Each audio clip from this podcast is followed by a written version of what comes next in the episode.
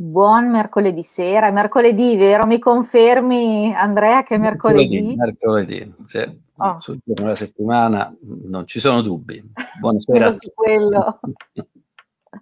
Buonasera a tutti, nostra serata della letteratura, eh, i grandi classici con Andrea Scazzola e stasera che ha, sce- ha scelto un, il racconto della signorina NN di Anton Chekhov. Eh sì, eh, beh, dovevamo arrivare, visto che parliamo di racconti, eh, dovevamo arrivare a questo che è un maestro assoluto dell'arte del racconto breve. Chekhov è, è un gigante della letteratura russa, eh, noto soprattutto per due cose, i racconti brevi e i drammi le grandi opere teatrali. Queste sono le due cose. Ha provato a scrivere un romanzo così, ma insomma, non era quella la sua misura. Invece nei racconti è fulminante, è geniale, in poche pagine riesce sempre a tratteggiare delle figure umane eh, estremamente vitali anche quando il tema è antivitale. Anzi, il quadro è sempre quello di un di un mondo in, in, minore dove le cose non vanno sempre bene, cioè un mondo senza eroi, un mondo senza uh, nulla di, di, di, ecco, di profetico. No? La letteratura russa a volte si innamora di grandi idee, ha grandi sogni, eh, invece Chekhov è un letterato russo che cerca di essere da medico, quale poi era uno qualcuno che guarda la realtà e ne fa una diagnosi estremamente a volte anche impietosa, nel senso della, della durezza, ma, ma, poi sempre con invece una, una fondamentale pietà umana che è quella che gli fa capire i caratteri delle persone, arrivare al cuore delle persone anche appunto nelle situazioni che sono meno, così più semplici, dove, dove, sembra quasi non accadere quasi nulla, come nel racconto che leggeremo stasera.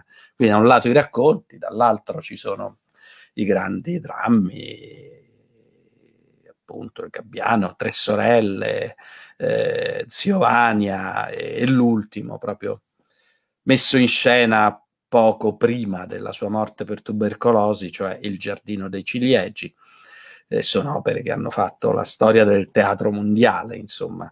Eh, Giardino dei Ciliegi mi ricordo da, da, giovane di averlo visto a teatro con la regia di Streller ed era veramente uno, un piccolo gioiello, ecco, questo, questo giardino che, che, questi nobili ormai in decadenza, che, che, stanno perdendo soldi come un colabrodo e vorrebbero mantenere perché il, il sogno, il ricordo della loro infanzia, della loro grandezza e invece non riescono a seguire i consigli di chi poi insomma gli dice cosa, come fare, lasciano andare le cose fino a, alla perdita totale della proprietà. Ecco, lasciare andare le cose, non riuscire a controllarle, questo c'è, c'è anche in moltissimi racconti, questa non capacità degli esseri umani di, di tenere sotto controllo la vita e di guardarla con uno sguardo obliquo, di traverso mm. e, e non capire neanche sempre bene quello che realmente si vuole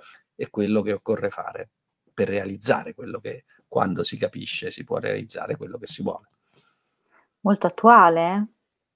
Eh, sì, Chekhov riesce a, ad essere uno scrittore appunto vissuto poco, 44 anni, tra l'1860 1860 e il 1904, però ecco, benché calati nella, nella condizione sociale della Russia di quegli anni, sono personaggi che poi escono, che restano là eterni, sia quelli dei racconti, sia quelli delle, delle opere teatrali che stanno lì a raccontarci molte cose, e anche quando sembrano lontanissimi da noi, poi, poi come, come appunto i nobili del Giardino di Ciliegi, gli aristocratici, poi hanno quella, quella non capacità di guardare in faccia la realtà che a volte ci accomuna tutti quanti.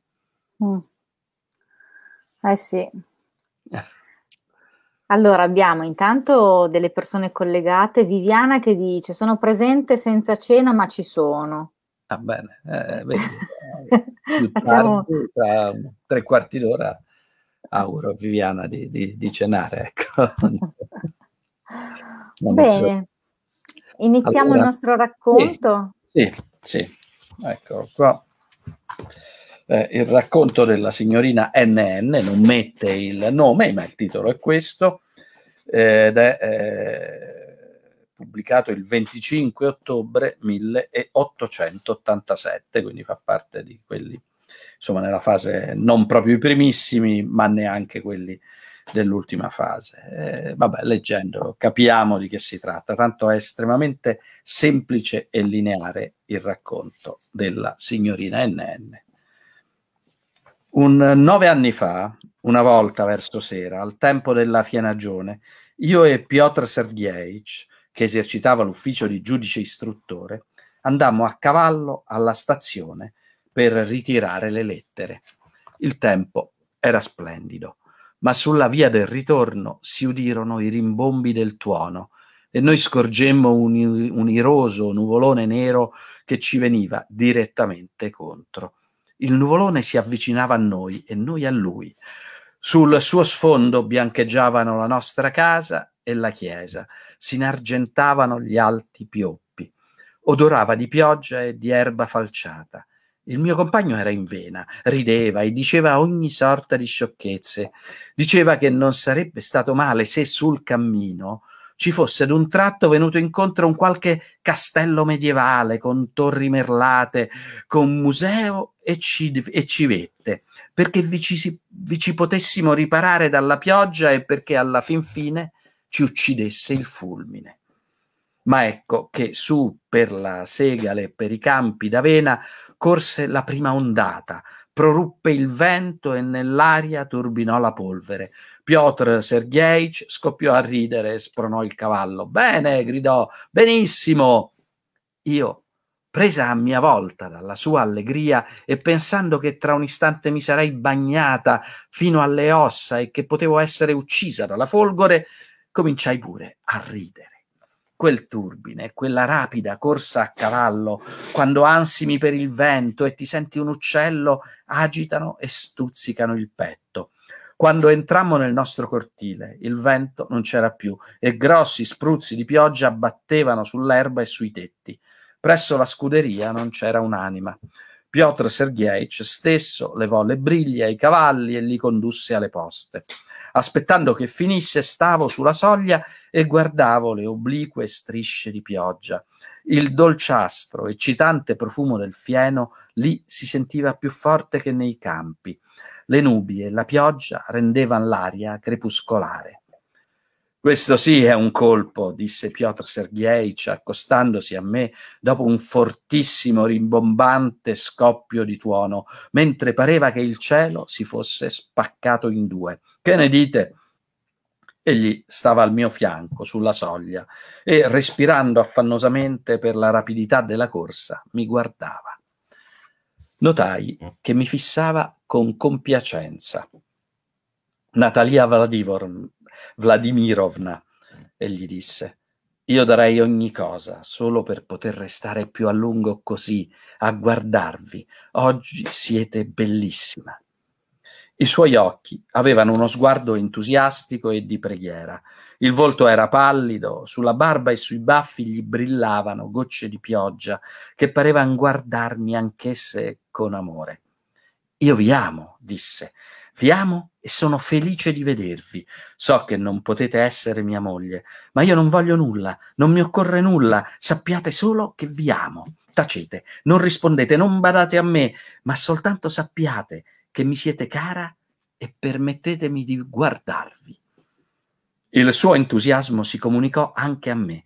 Io fissavo il suo volto ispirato, ascoltavo la voce che si fondeva col rumore della pioggia e come incantata non potevo fare un movimento. Avrei voluto guardare senza fine quegli occhi lucenti e ascoltare. Voi tacete. Benissimo, disse Piotr Sergeevich. Continuate a tacere. Mi sentivo bene.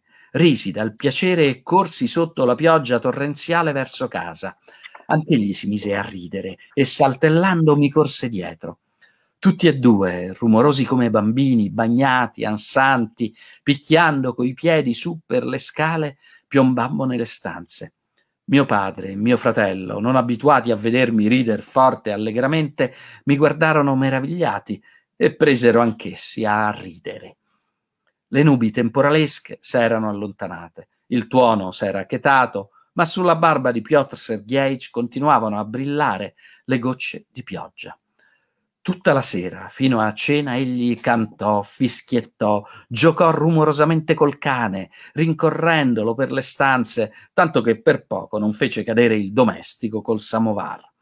E a cena mangiò molto, disse sciocchezze e assicurò che quando d'inverno si mangiano cetrioli freschi, si sente in bocca il profumo della primavera. Mettendomi a letto, accesi una candela e spalancai la finestra e un senso indefinito si impossessò della mia anima. Rammentai che ero libera, sana, aristocratica, ricca, che mi si amava e soprattutto che ero aristocratica e ricca. Aristocratica e ricca, che bella cosa, Dio mio! Poi, raggrinciandomi nel letto per il lieve freddo che penetrava nella mia stanza dal giardino insieme con la rugiada, cercai di capire se amassi Piotr Sergeevich o no. E senza aver capito nulla, mi addormentai. E quando al mattino corsi sul mio letto, scorsi sul mio letto, tremolanti, le chiazze di sole e le ombre dei rami dei tigli, nella mia memoria risorse vivace il caso del giorno innanzi. La vita mi sembrò ricca, varia, piena di fascino. Canterellando mi vestii rapidamente e corsi in giardino. Che ci fu poi? E poi nulla. Durante l'inverno, quando abitavamo in città, Piotr Sergeevich ogni tanto veniva da noi. I conoscenti di campagna sono incantevoli solo in campagna ed estate. In città, invece, d'inverno, perdono metà del loro fascino. Quando in città gli abbeveri di tè, ti pare che abbiano indosso la giubba di un altro e che troppo a lungo rimescolino col cucchiaino il loro tè. Anche in città Piotr Sergeevich a volte parlava d'amore ma la cosa riusciva affatto diversa che in campagna. In città sentivamo con più forza il muro che esisteva tra noi. Io aristocratica e ricca e lui povero, nemmeno nobile, figlio di un diacono, adempiente l'ufficio, di giudice istruttore e basta. Tutte e due, io per l'età giovanile, lui Dio sa perché, consideravamo quel muro come molto alto e spesso, ed egli, frequentandoci in città, sorrideva forzatamente e criticava il gran mondo e taceva arcigno quando in sua presenza c'era qualcuno in salotto. Non c'è muraglia che non si possa sfondare, ma gli eroi del romanzo contemporaneo, per quanto io li conosco, sono troppo timidi, fiacchi, indolenti e diffidenti e troppo presto si rassegnano al pensiero di essere degli sfortunati, di essere stati ingannati dalla loro vita personale. Invece di lottare, criticano soltanto, chiamando volgare il mondo e dimenticando che la loro stessa critica, a poco a poco, diventa una volgarità. Mi si amava, la felicità era vicina e pareva che vivesse con me a spalla a spalla. Vivevo spensieratamente, senza cercare di capirmi. senza sapere che cosa aspettassi dalla vita e il tempo scorreva, scorreva, scorreva. Mi passavano accanto degli uomini con loro amore, apparivano e sparivano giorni sereni e tepide notti, cantavano gli usignoli, odorava di fieno, e tutto ciò, caro e meraviglioso nei ricordi, passava per me come per tutti rapidamente, senza lasciar traccia, non era apprezzato e dileguava come nebbia. Dov'è finito tutto ciò? Mio padre è morto, io sono invecchiata. Tutto quel che mi piaceva, mi lusingava, mi dava speranza. Il rumore della pioggia, i rimbombi del tuono, i pensieri di felicità, i discorsi sull'amore. Tutto ciò non è più che un ricordo. E io mi vedo davanti un uniforme, deserta lontananza. Nella pianura non un'anima viva e là all'orizzonte un buio pauroso. Ecco una scampanellata. È venuto Piotr Sergeevich. Quando d'inverno vedo gli alberi e rammento come essi verdeggiavano per me d'estate, mormoro, oh miei cari. E quando vedo le persone con le quali trascorsi la mia primavera, sento mestizia, tepore e mormoro le stesse parole. Già da un pezzo, mercè l'appoggio di mio padre, l'hanno trasferito in città. È un pochino invecchiato, un pochino smagrito. Da molto tempo ha smesso di far dichiarazioni d'amore. Non dice più sciocchezze. Non ama il proprio servizio. È malato di non so che cosa, deluso in non so che cosa. Alla vita ha detto addio e vive, a malincuore. Ecco che si è messo a sedere presso il cammino guarda il fuoco in silenzio. Io non sapendo che dire domandai Ebbene? Nulla, egli rispose. E di nuovo silenzio. La luce rossa del fuoco saltellò sul suo volto triste. Mi risovvenne il passato e d'un tratto le mie spalle si misero a tremare, la mia testa si reclinò e presi a piangere amaramente sentii un'intollerabile pietà di me stessa e di quell'uomo e mi venne una voglia appassionata di ciò che era passato e che la vita adesso ci negava. E ormai non pensavo più che ero aristocratica e ricca.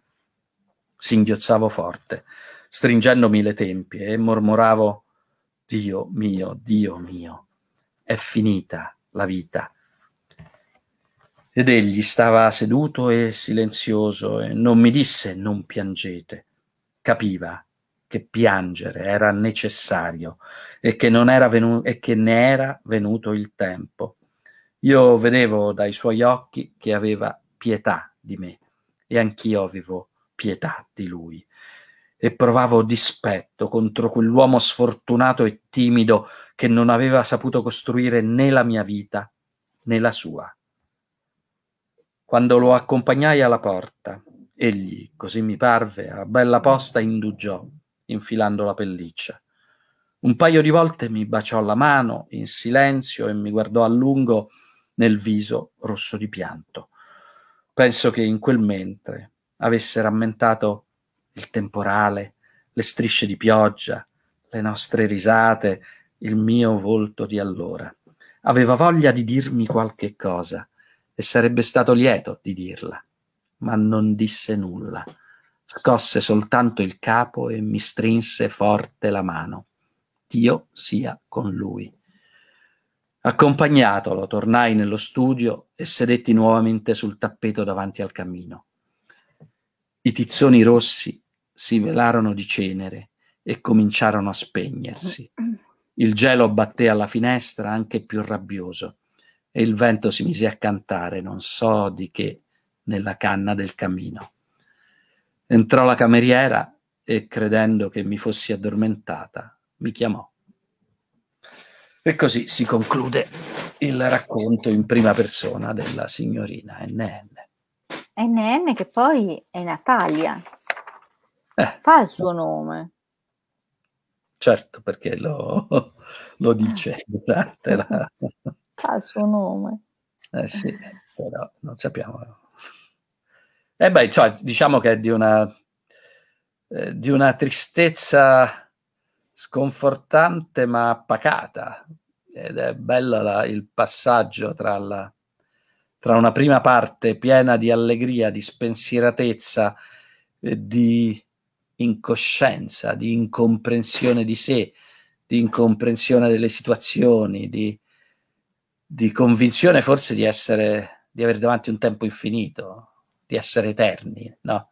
Che quei momenti così abbiano la possibilità di durare per l'eternità.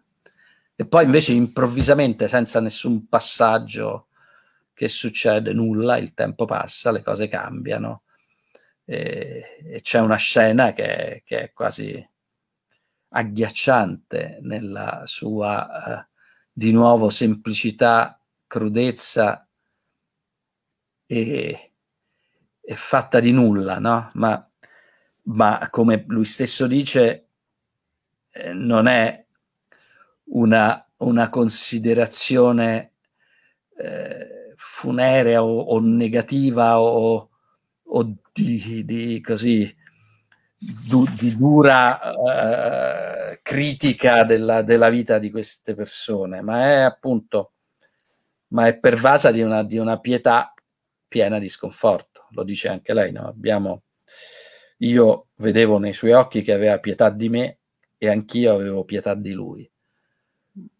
insomma, se c'erano delle, delle, vite sprecate, queste erano queste vite che, che Chekhov ci ha raccontato.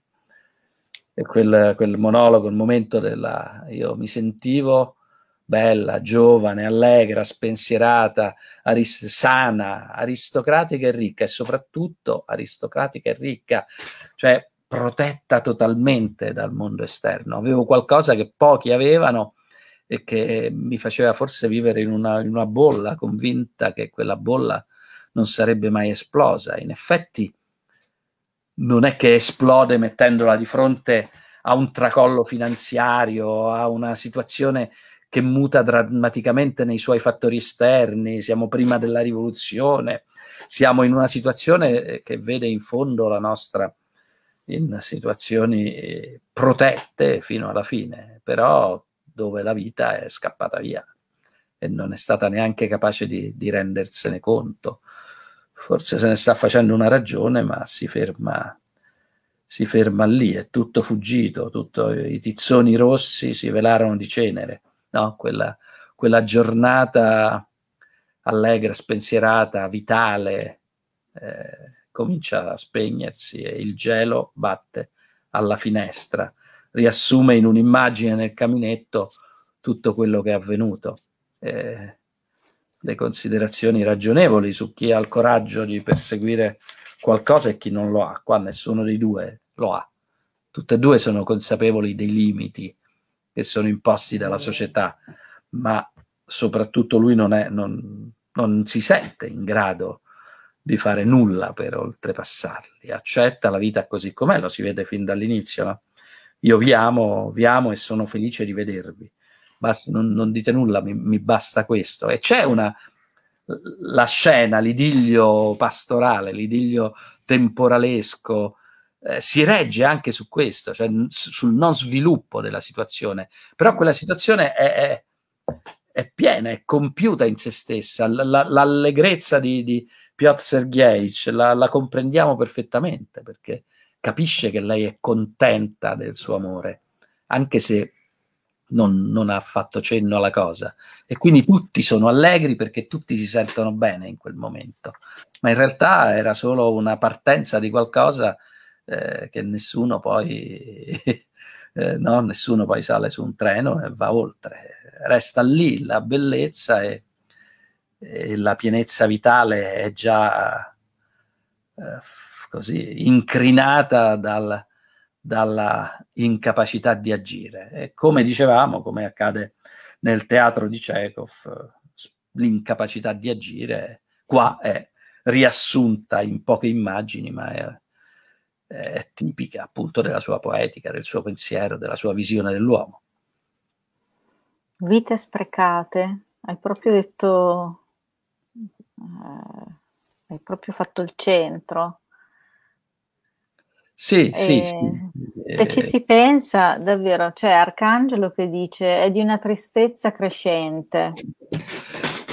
Eh sì, eh, non c'è dubbio, non c'è dubbio che cresce sempre di più la, lo sconforto. Eh, l'inizio appunto non, non, non oh, è... L'inizio è anche bello, no, ma, cioè, eh, ed è interessante come l'amore che non si sa se è corrisposto, ma è, ma come dicevo, siamo in un clima di corrispondenza di sensi che lei non sa neanche se è amore, non amore, però la gioia della situazione è vissuta e rende il momento felice. E quindi anche se, cioè, quello, no, qualche sociologo di, parlava no, dell'innamoramento come, e dello stato nascente da un altro punto di vista, Quel, quella fase iniziale che esalta anche in fondo senza la, senza neanche un bacio, senza neanche una carezza, senza niente, ma con la consapevolezza che, che stare vicini fa piacere. E questo è un momento che riempie la serata di lui che corre appresso al cane, fa cadere, non fa mm. cadere, ma quasi il domestico col samovar, e tutti ridono, tutti sono, e, la, e la, l'allegrezza si, si, diffonde nella famiglia. E poi lei, lei, stessa nella camera da letto è felice, è contenta e si sveglia contenta, ma ma il tutto piano piano svanisce. È bellissimo letterariamente il passaggio alla città e quelle osservazioni sono lucide. Eh, non so, forse è capitato anche a noi da quando si era adolescenti e si andava l'estate, quei, quei lunghi mesi delle vacanze dell'epoca nostra, quando la scuola non riapriva mai, se non i primi di ottobre, e si, si, c'era qualche flirt estivo, qualcuno che si frequentava d'estate e poi eh, nel piccolo, nella situazione molto differente, ma che ha qualcosa, poi rivedersi a Roma, a Roma per me, per gli altri altrove, ma insomma non era sempre la stessa cosa, ecco, poteva non, non, non, non dare le stesse emozioni. E qua lei lo descrive perfettamente, no, sembrava nei panni di un altro, eh, il tè, l'immagine, no, Chekhov in questo, il cucchiaino che gira che fa qualche giro di troppo. Il tempo si perde eh, nelle piccolezze che possono durare all'infinito. Mi viene in mente un'immagine di un film che, in cui il cucchiaino gira tanto, tanto, tanto, agli americani parve anche troppo, era, c'era una volta in America, ma là c'era un significato un po' diverso, ma insomma il tempo per chi girava quel cucchiaino era passato molto più lentamente che per gli altri per i motivi che non stiamo qua a, a raccontare. Però ecco, la, la, la, forza è proprio in, in brevi immagini, no? Dicevo, la corsa, il cane, il domestico, il cucchiaino che gira, e tante piccole cose, no? È quasi eh, la sua dichiarazione, io vi amo, ma appunto voi non dovete dire nulla, dovete solo permettermi di guardarvi. E poi, e poi le cose cambiano, il padre muore, tutto io sono invecchiata e probabilmente non sarà neppure particolarmente vecchia, no? diciamo, quanti anni avrà la signorina eh, quando ormai piange per aver sprecato tutto, forse neanche 40, però sembrava ormai tutto finito e l'idea che si potesse ricominciare in qualche altro modo neanche gli passa per la testa. Viviana dice: Mi sembra una storia che è presente nella vita di tutti noi, un momento di speranza, di illusione, di euforia a chi non l'ha provato. Poi tutto si attenua lentamente, impallidisce e il tempo passa. Ah, sicuramente, questo aspetto c'è ed è, ed è forte ed è così, e quello è quello che ci riguarda tutti, ci riguarda tutti appunto proprio in quel momento di speranza, di illusione e il tempo che passa e che cancella quello e gli, gli regala la bellezza dei ricordi, i ricordi restano belli eh, anche per la nostra signorina.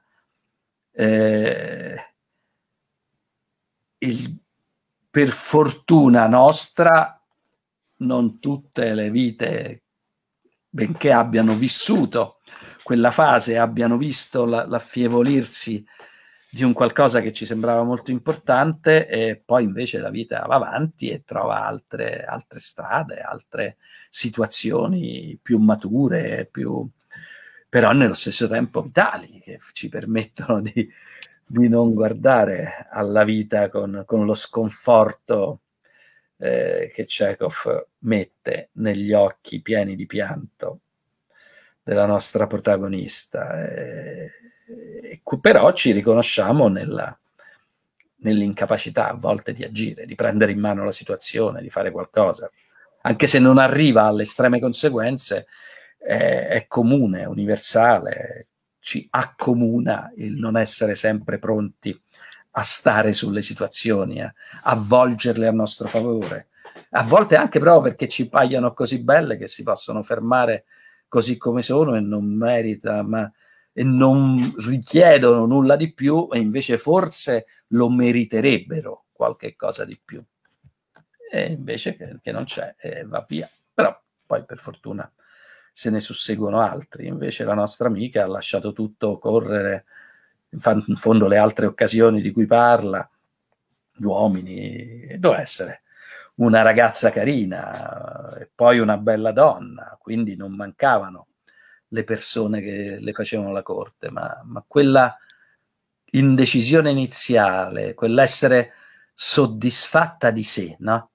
In fondo lei è, è soddisfatta di, non la fa realmente aprire agli altri, usa gli altri, guarda gli altri come un complemento della propria autosoddisfazione, eh, però poi non, non, interagisce veramente, forse interagisce di più nel silenzio finale con qualcuno che, che sta come lei e dove veramente gli accomuna più che l'amore la pietà. Triste. Sì, sì.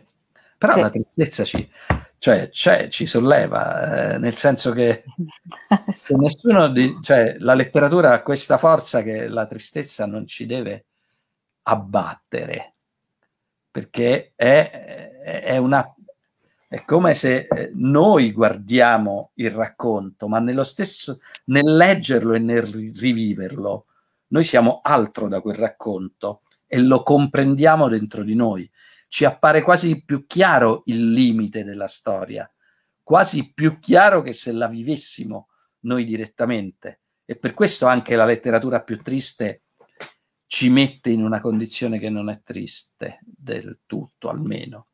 E anche, però mi viene in mente, non so se l'avevo già citato, quel verso di Yeats eh, in cui dice William Butler Yeats, grande, ma sì, forse l'avevo citato, in cui appunto dice che anche Lear uh, e Amleto in realtà sono allegri anche nella, nel massimo della tragedia, proprio perché sono sulla scena, stanno mettendo qualcosa in scena e l'arte li rende, li, fa superare il limite del destino che li travolge. Ecco.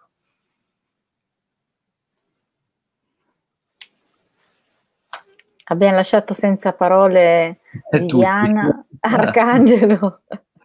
Viviana Vabbè, dice è inesorabile. Eh? Inesorabile? Inesorabile dice. Sì, sì. sì c'è qualcosa di, di... cioè inesorabile nella, nella, discesa verso il nulla, no? Lo dice, ecco, se c'è un nulla, ma è un nulla. E poi, e che ci fu poi? E poi nulla. Il nulla ha questa strana cosa di essere eh, un niente vitale ma pieno di qualche cosa finché noi ci siamo e siamo vivi. Eh, Beh, quindi, è pieno di ricordi poi alla fine. Sì, sì. No, anche questo strano finale. Entrò la cameriera e credendo che mi fossi addormentata mi chiamò. Cioè, credendo che mi fossi addormentata, come, come se la vita potesse scorrere normalmente, mentre forse eravamo a una a quasi a una resa dei conti con se stessa, ma in realtà era talmente avvilente la resa dei conti che, che, che, che neanche il sonno era possibile a quel punto. E comunque i racconti sono tanti, sono veramente ne ha scritti ora più di un centinaio. Eh, Accidenti, in 44 anni di vita. Sì, sì, sì, sì. scriveva racconti a raffica e anche perché era nato povero. Um, il padre, era, eh, il nonno, mi pare, eh, forse anche il padre era un servo della greba, si erano emancipati, aveva una piccola drogheria, la drogheria fallisce, la madre aveva un terreno che perdono, un po' tipo, tipo il giardino dei ciliegi, e però poi lui si stacca, il padre li picchiava a tutti i fratelli, per, eh, erano molto famiglia religiosa ma estremamente severa e quindi appena possono i fratelli poi se ne andranno e, e un fratello diventerà pittore, ma anche pare di talento, non ho mai visto nulla, ma poi insomma preda, ubriacrezza, insomma non riusciva poi più di tanto a fare. Lui invece riesce con una borsa di studio, avendo fatto un'ottima, diciamo, maturità, ad avere una borsa di studio, a studiare medicina e diventerà un medico, un medico che comunque e da quella sua esperienza di medico riceverà molte delle esperienze che poi racconterà nei racconti vari. Eh, attraverserà la Russia, insomma, è un personaggio e morirà invece in Germania di tubercolosi, dove andrà a cercare di farsi curare. La tubercolosi era un male estremamente diffuso all'epoca, non ci riescono e muore giovanissimo, pur avendo scritto tantissimo. Con, che inizia con dei bozzetti che, che, raccontano molto attentamente nei piccoli particolari la società russa, eh, le, le, le, differenze di, di, di grado sociale, le, sono quasi più appunto de, dei bozzetti delle scene. E poi piano piano si fanno più lunghi, più articolati, alcuni la, la, la steppa è un bellissimo racconto di un, di un giovane che abbandona la famiglia, di un ragazzino per essere portato a studiare altrove e attraversa la steppa e si rende conto nella tristezza di abbandonare la famiglia di una nuova vita che comincia a sorgere, oppure reparto C, che è proprio una storia di, di, di, un, di un, reparto, appunto, di un ospedale, dove, dove, ci sono cose che anticipano il nostro Kafka, eh, che, che, scriverà appunto un po' di tempo dopo e abbiamo, abbiamo visto, in fin dei conti, in una puntata precedente. E ci sono anche cose strazianti, ce n'è uno, ho evitato di leggerlo, in cui una, una bambinaia giovane, eh, con un bambino appena nato, passa una notte insonne per le urla del bambino e non ce la fa e ha paura di addormentarsi perché poi la padrona la batte, eccetera, eccetera, e finché alla fine non uccide il bambino. Quindi, insomma, situazioni anche pesanti. Anche dei, scrive anche dei thriller, quindi. Eh beh, quello dice più che un thriller, è una, una, rapida fotografia che già ci ricorda, peraltro, forse delle situazioni che la cronaca nera di qualche anno fa ci ha messo sotto gli occhi. Però ci sono anche storie più, più leggere, più allegre. Però ecco, tantissimi sono i racconti di Chekhov. Alcuni sono brevi come quello che abbiamo letto, altri sono un po' più lunghi, ma direi che, è veramente un maestro nell'arte di tratteggiare personaggi in poche pagine. Sì. C'è Domenico che scrive bravo con tante O. Beh, grazie Domenico, mi fa piacere che ci sia anche Domenico a seguirci. Bella lettura anche questa, mi è piaciuta mm, comunque come racconto, mi è piaciuto molto, molto fa riflettere, fa riflettere e come dice Viviana eh, rappresenta poi dei momenti che passiamo tutti noi, no? E, e ti fa riflettere perché dice, insomma, mm, il tempo non va perso, non va perso, non va buttato via, no? Sì. Per poi magari un giorno eh, vivere di ricordi. Eh sì, appunto, cioè, eh, penso che come chi ha ascoltato ha capito, io l'ho scelto proprio perché pure in una storia che, che, che sembra lontana ci sono aspetti che ci riguardano tutti in maniera chiara, eh, evidente, mm. eh, certa incapacità di, di, afferrare le situazioni, di prendere in mano, di, e però nello stesso tempo di, di bearsi di quelle situazioni e poi di, di vivere soltanto nel ricordo del rumore della pioggia, i rimbombi del tuono, i pensieri di felicità, i discorsi sull'amore, però diventano un tempo passato e non sono più eh. il presente fatto di tizzoni che si inceneriscono e, e di gelo che, che, che manda il vento nel camino. Non buttiamo via la vita. Ecco. Un bel Hai messaggio questo. Sì. Ah, ho sintetizzato poi, il sì. dono della sintesi. Perché poi quegli occhi si veleranno di pianto, insomma, davanti a un eh, caminetto. Sì. Infatti. C'è un'altra bella poesia di Yeats, ma insomma, quando tu sarai vecchia, c'è sempre una donna che ricorda un amore davanti a un caminetto, eh, potrebbe essere, però là un amore vero, qualcuno che, che l'aveva amata, o forse è soltanto lui che la amava, che immagina che lei un giorno ricorderà qualcuno che l'aveva amata soltanto per la sua anima e non per, per altri aspetti. Forse era una proiezione, però ecco, una donna che piange davanti a un caminetto è qualcosa di, di, di, di forte anche sul piano poetico, insomma.